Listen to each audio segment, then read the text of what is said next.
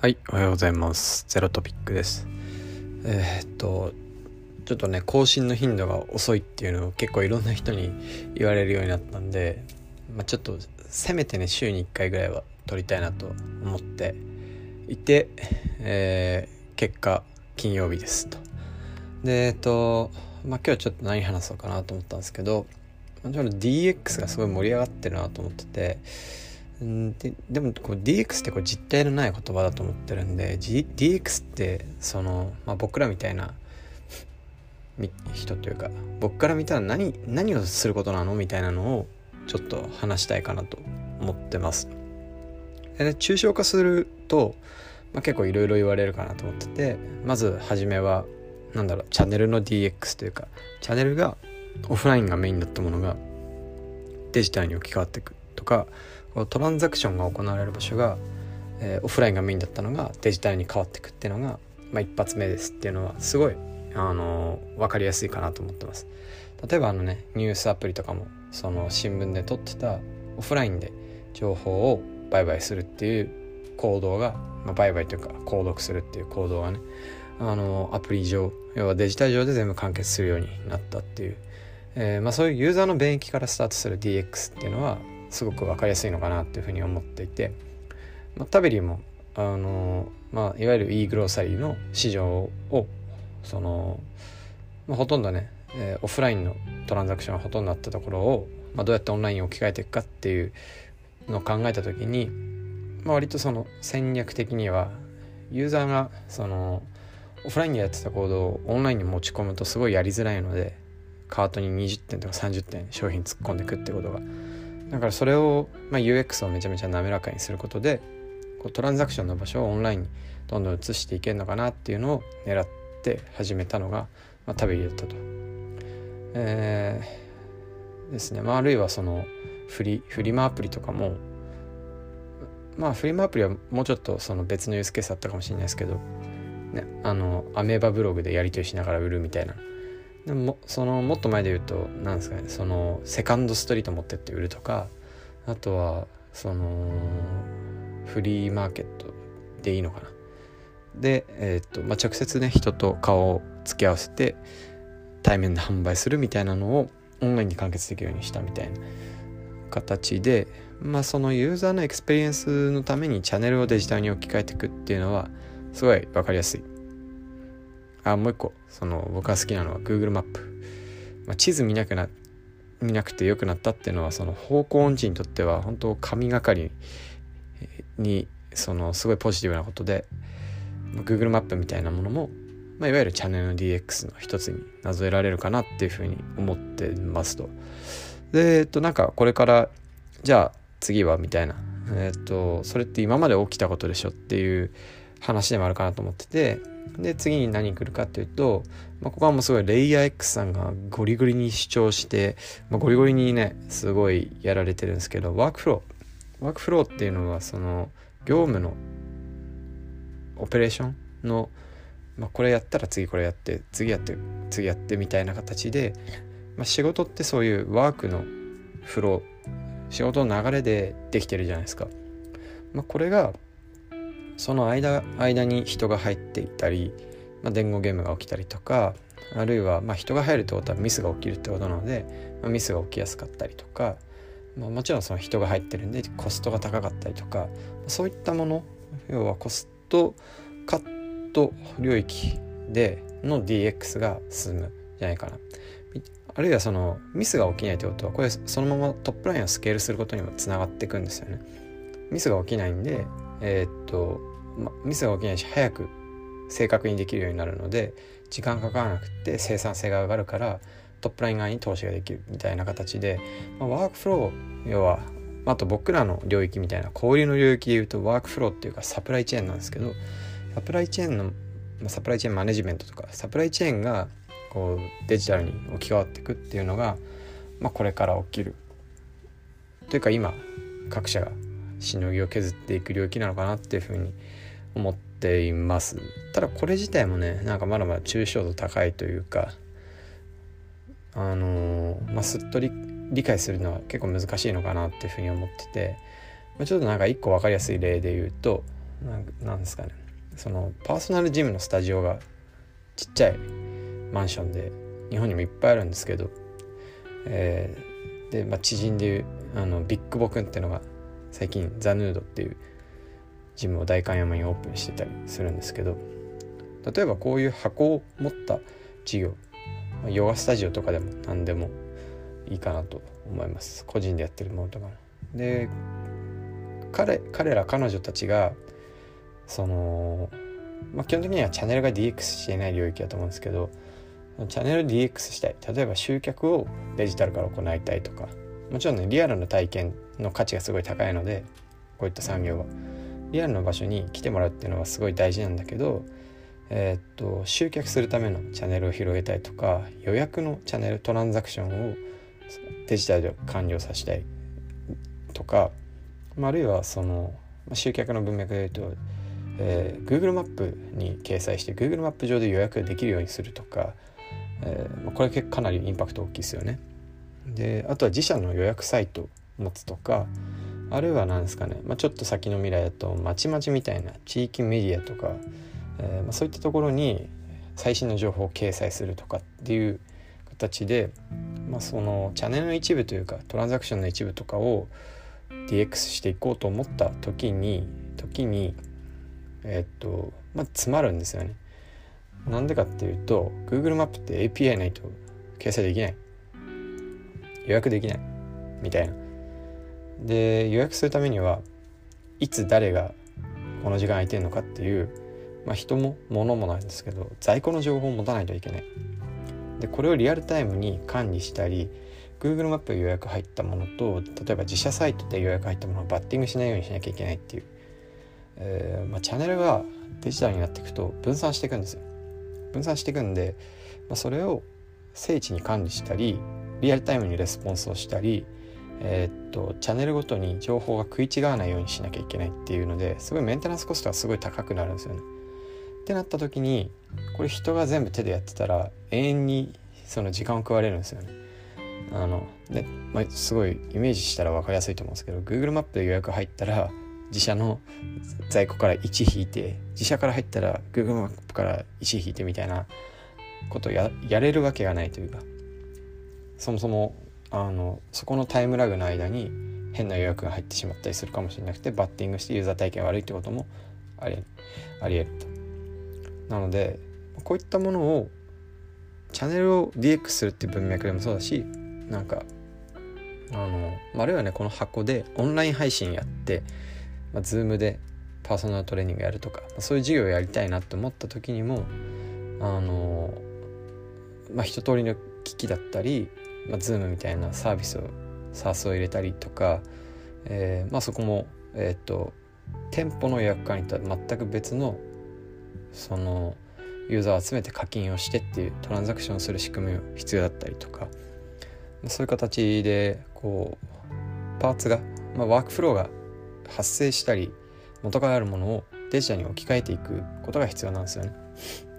ってなった時になんでまあこれはチャンネルの DX に引っ張られると言っても過言ではないかもしれない。半分ぐらいは。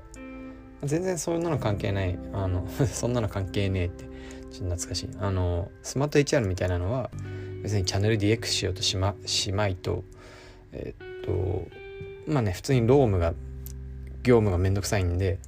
えっとデジタルで全部完結して紙を殺していくっていう。そういうのはすごいあのチャネル DX とかにはあまり関係ない。関係ないっちゃ関係ない。関係ある部分で言うと最後あのねなんだ。あの保険証を取得するために社保の事務所に紙を送るとかそういうのがすごい面倒くさいんでそれが政府が対応してデジタルに全部置き換わってったりとかあのするとなんだろうそれに引っ張られる形でスマート HR みたいなものは逆に伸びるっていうのはあると思うんですけどまあまあ板独立してるとそうではなくて、まあ、今回のその予約とかあとは売買とか僕らがやってるその食品ネットスーパーみたいなものもそのデジタル上でどうやってそのワークフローを管理していくかってことにチャネル DX がすごく立足していくんですよね。あのワークフローが DX しないとチャンネル DX も爆発的には進まないっていうそういう構造になってたりしますと。なので、えー、ここが大事でここが大事だなってなる中で、まあ、そうすると結構もうその今なんだろえー、ちこの話の中でじゃあ具体的に何するのっていうじゃあ DX って何するのっていうと僕は多くの場合はデータベースを作ることと API を作ることっていうこの2つに修練されるんじゃないかなっていうふうに思ってますあのまあ、要はその共通ですごいストラクチャードでえー、っとねあの負荷に強いデータベースをきっちり持つと。そのデータベース間のリレーションもしっかりついてるっていうなんかそういうなんか IT 企業だといわゆる普通の状態。ウェブ系の会社だったら、まあ、普通に目指すべき状態を、えー、とそうはなっていないとかそういうデータベースを Excel で管理してたりとか、えーね、また別の方法でいろんな分散して管理してるような形になってる会社さんっていうのはすごい多いので、まあ、さっき言ったおそらく例えば個人でヨガスタジオやってるような人がこういうデータベースをきれいにするっていうことに労力は避けないと思うんで、まあ、まずはその部分とあとはそのデータベースから情報を、えー、引いて処理して渡すとか、えー、逆にそこのデータベースに書き込みをするとかで読んでそれを分析するとかっていうために、えー、まあ間をつなぐインターフェースとして、えーまあ、アプリケーションを作るための API が必要になってくるっていう。まあ、これがあるからチャンネルも DX しやすいというか使いやすいアプリを作るのかメルマガその新しく綺麗なものを発行するようにするとかウェブサイトを刷新するとか、えー、Google マップに掲載するとかまたまた他のメディアに掲載するみたいななんかそういう流れが初めてできるかなと思ってます。なのでそうですねワークフローの DX の中にも大体2パターンあるかもしれないそのチャネルに紐づいたものと、えーまあ、スマート HR とかおそらくあの、えー、フリーフリーとかもチャンネルとか関係ないですよね要はコストサイド側というか、まあ、トップラインに紐づくチャンネル側に紐づくものそのワークフローの DX とコストカットというかコストサイドに紐づくワークフローの DX っていう大きくこの2つに分けれる気がしてます。で今ねそのすごい伸びてるもの例えばクラウドサインこれ契約管理ですと、えー、まあお互いが電子電子サインできるようになる印鑑を撲滅していくっていうものとか、えー、会計フリーは経理ですよねまああの企業の取引を全部データとして持って仕分けて、えー、閉じ閉めて決算するっていうその経理のワークフローを DX していくためのものこれマネーフォワードの、えー、っと製品もだし弥生会計とかも同じかな。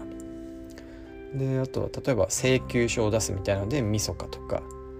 あったり、まあ、ファクタリングでオールターみたいなのがあったりファクタリングはねあのあれなんて言ったらいいんだ資金調達の手段の一個かな、まあ、キャッシュフローを良くするサービスだと思うんですけど、まあ、少しだけ補足すると、まあ、請求書手元にありますと。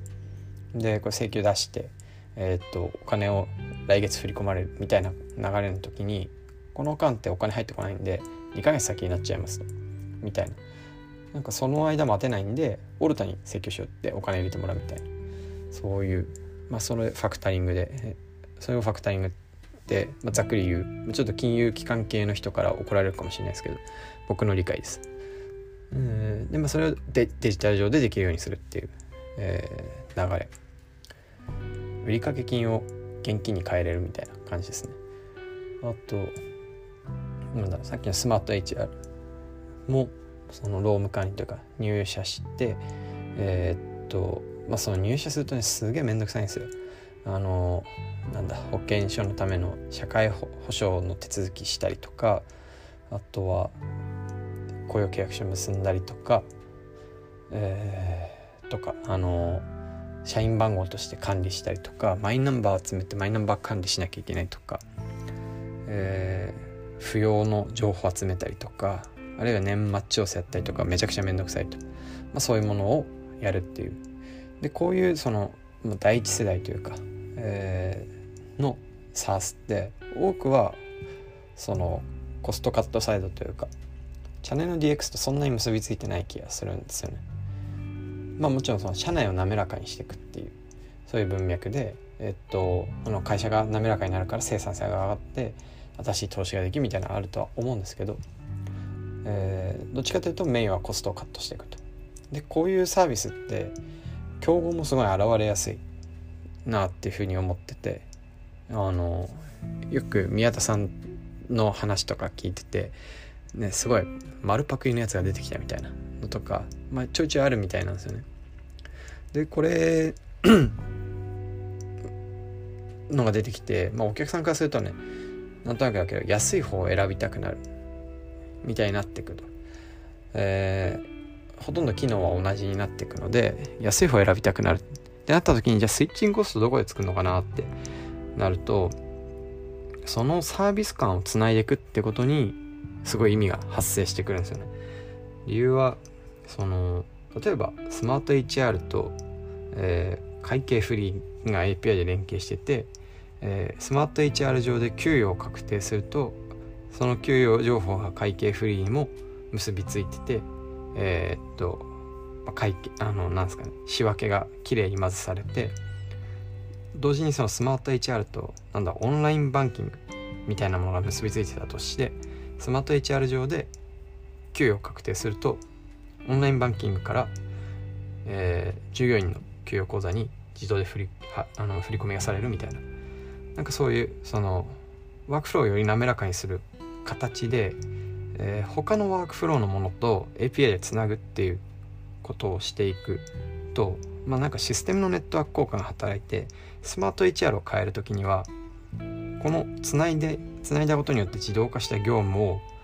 もう一回人がやり直すとかあるいは置き換える必要があったりもしくはフリーもあとはこっちのオンラインバンキングも両方取っ換える必要があるみたいなそういう形でモートが生まれる。と思っています。なので、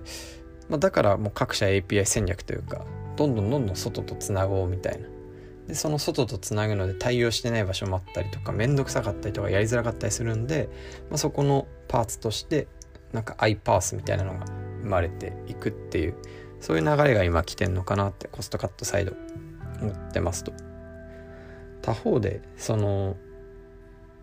あのトップライン側というか、まあ、さっきの在庫管理するとかえー、っとなんですかねあの API 作るとかって なんだろうな。実は結構各社事情がめちゃくちゃある。なぜならトップライン側なんでトップラインって伸ばすためにどうするかっていうと企業努力でその自社にしかない強みとかを皆さんオペレーションの中で持っていくんですよね。そうすると何があるかというと汎用的な API って作るの難しいなと思ってるんですよ。A 社と B 社で全く同じオペレーションなわけがないというかあの昨日ちょっと話を聞いたピラティスの会社があってすでに全国に100何施設持ってるんですけどそことかそのやっぱりその会員登録してきて何々してっていう中のオペレーションオンボーディングオペレーションものすごい凝っていてこれをきれいに表現するようなデータベースとか API ってあんまないんですよね。で同じように、まあ、ちょっと採用なあの採用はどっちかって言われると結構微妙なんだけどその、まあ、僕らも今採用ガンガンやってて ATS ハープっていう ATS 入れてるんですけどなんか全然うちのフローと合ってないんですよね。本当はカジュアルメンバーやったりとか面接して面接こういう場合は二次面接ややるし二次面接やってこういう場合は必ずワンデートライアルインターンインターンというか、まあ、トライアルで一緒に働いてみるでそれを経て内定。で条件通知を出して内定をしてえー、っと採用に至るみたいな流れになってるんですけど例えばこのステップが全然そもそも柔軟に管理できないとか応募フォームでこういうこと聞きたいのに聞けないとかあのなんだろう。ワンデートライアルってどう管理するのとかないとかあといろんな PDF で条件通知書出したりするのもできないとかえー、っといわゆるその ATS はあのいろんなメディアとつなぐことが一番の価値で作られてきたんだと思うんですけど、まあ、メディアを使って皆さん再生されててでも僕らみたいな特殊でインバウンドとリファラル以外採用のチャンネルを作りませんっていうような会社にとってでオリジナルなこういうワークフローを持ってる会社にとって全く適用ができないんですよね。で、まあ、ここういう今の具体例みたいな話がトップライン側だともう各社で絶対出てくると。なんで汎用 API みたいなものが用意しづらい。汎用 DB みたいなものが。もちろん共通化できる部分もあるしできない部分もある。だからこそなんかここをやっていくのって割と個別会を作り続ける必要があるしそれは何だろう。がゆえにほとんど手がついてない領域かなと思います。どちらかというと今はみんなツールに合わせさせられてるけどそれは誰も望んでないみたいなところがあってなのでちょっと次進むのはこのチャンネルの DX が済んでいないところがさらに DX を進めていくチャンネルをデジタルに広げていくために必要なワークフローを、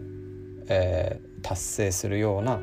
API とかデータベースを提供していくってことなのかなっていうふうに個人的には思っています。はい、まあなんだろう。僕らもそういう領域というか我々もステイラーってこういろんなパーツを提供してるんですけど一番価値があるのって API と DB だと思っていてそれを整理するとまあ、どういうことがしたかったんだっけなっていうのを整理するとやっぱネットスーパーっていうものを伸ばしていくとか新しくネットスーパー始めるってなった時のボトルネックをさばいていくためみたいな部分が大きいかなと。思ってます。はい。でこういう API とか DB はぶっちゃけその自分たち以外の外とネットワークつなげていく必要はあんまりなくてどっちかというと社内システム他ので API なんか全然ないものとつないだり置き換えたりしていく必要があるんでもっとヘビーだなっていう気がするんですよね会計フリーが入ってるとこに、えっと、ロームソフトでスマート HR が来てつなぐとかはめちゃくちゃやりやすいし簡単分かりやすいですけどこのなんですかね一日一日一回バッチ処理しかしてないみたいななんかそんなサーバーがあったりするのはザラなんで。じゃあどうすんのみたいな。データベースも外部アクセスできませんとかすごいセキュリティガチガチ守られてますみたいな。どうすんのみたいな。っていうのに一個一個答え作っていかなきゃいけないっていうのが、まあ、難しいとこでもあり面白いとこでもあるのかなと。でそれこそがなんか DX のボトネックになってもいるかなっていう感じがしてます。はい。ということで今日なんですけどワークフローの DX でワークフローの DX って2つあるよねみたいな。トップライン側とコストカット側。コストカット側はすごい進んできてる。トップライン側は全然うまくいってないというか、まあ、まだそんなにチャレンジされてない部分で、まあ、今後ここかなっていう。でそれが進むと本来したかったユーザー体験をデジタルに置き換えていくってところがより進むんじゃないっていうそんな話をしました。そういえばフリーアジェンダっていうもう一つの本を昨日収録してるのでぜひ出るのを楽しみにしてください。それではまた。